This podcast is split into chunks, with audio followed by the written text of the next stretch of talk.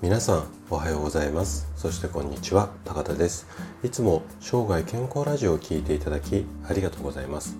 今日はね鉄分と貧血について話をしていきたいなというふうに思います。あの貧血なので鉄分を意識してますよ。まああの食事指導なんかをしているとよくこんな話を耳にするんですよね。ただただなんですよ。実はねこの考えちょっとね間違いなんですね。はいということで今回は貧血には鉄分が効くこれが間違いの理由こんなテーマで鉄剤を一生懸命貧血なんで飲んでますよっていうあなたに向けてお話をしていきたいなというふうに思います。で今日もお伝えしたいことが2つですね。まず1つ目貧血は鉄剤で治らないいうこととあと2つ目は貧血の改善方法とは、まあ、こんな話をしていきます。で今日もできるだけこう専門用語などを使わずに分かりやすく話をするつもりなんですけどももし疑問質問などありましたらお気軽にコメントいただければというふうに思いますじゃあね早速、うん、本題の方に入っていきたいと思うんですけどもまず最初は貧血は鉄剤で治らないまあ、こんな話からしていきます。で私のこう治療院ではえっとまあ、初回だけに限らず再検査とかもあのしていくんですけどもその検査で毎回こう血圧の測定っていうのをします。でその時にこういろいろこうお話ししながらこう検査をしていく中で病院で貧血って言われたんだけどもまあそれでこう治療として鉄剤を飲んでいます。ただ一向に治らないんですよね先生。みたいな話をされることっていうのは結構多いんですよ。でねこの話を聞いてあれ？なんでその病院で処方されたそういうこう鉄剤みたいな、まあ、お薬的なものを飲んでも治らないのかな？とかこのやり方ってえ何が間違いなの？なんていうふうに思う方も多いと思うんですよね。でえっと貧血には鉄剤が効くのではっていうふうに考えてる方ってすごくすごく多いと思うんですよ。ただね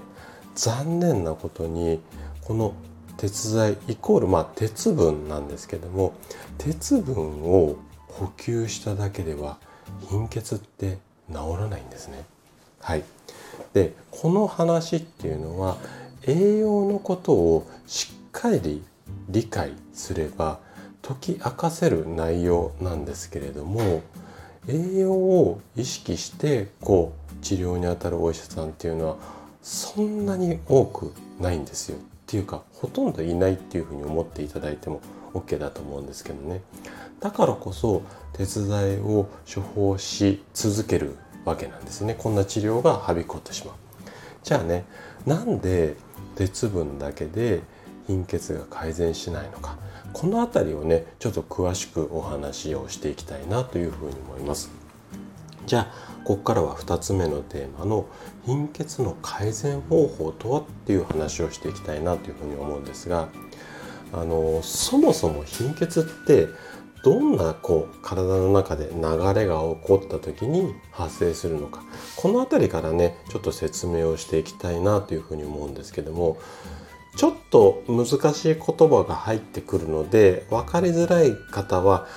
もしあれだったら何度か聞き直していただければというふうに思います。できるだけ分かりやすく説明するつもりではいます。でまず血液の中に含まれる細胞の一つで赤血球というものがあります。ここまではなんとなくイメージ湧くと思いますね。で、この赤血球の中にはヘモグロビンと言われているタンパク質があって呼吸によって入ってきた酸素と結びついて全身に酸素を送るんです。ここまで大丈夫そうですか？はい。もう一回言いますよ血液に含まれている細胞の一つの中に赤血球っていうのがあってその赤血球の中にはヘモグロビンって言われるものがあってこれが呼吸によってこう体内に入ってきた酸素とヘモグロビンがくっついて全体全体に酸素を送る、まあ、こんなシステムが体の中に存在しますと。で貧血っていうのはこのヘモグロビンの量が不足している状態のことなんですよ。でヘモグロビンが少なくなると末端いわゆる手の先足の先こう体の端の部分ですよねここで酸欠状態が発生しますよ。なので貧血治療の第一歩っていうのは鉄剤を補給するっていうことではなくてこのヘモグロビンをどう増やすのかここがポイントになってくるんですよね。ここまで大丈夫そうですかね。でこのヘモグロビンの材料どうやったらヘモグロビンっていうのが増えていくか。まあ材料となる部分なんですけどもこれはねグロビンというタンパク質とヘム鉄まあいわゆる鉄分ですね。この2つなんですよ。要はタンパク質と鉄分がヘモグロビンの主成分になっていますよ。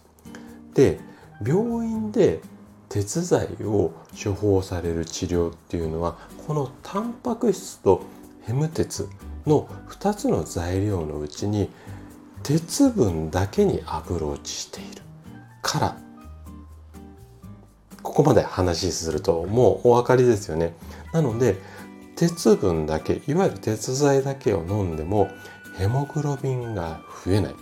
なので貧血が改善しないっていう風になってくるんですよ。でここで必要になってくるのがもう一つの材料であるタンパク質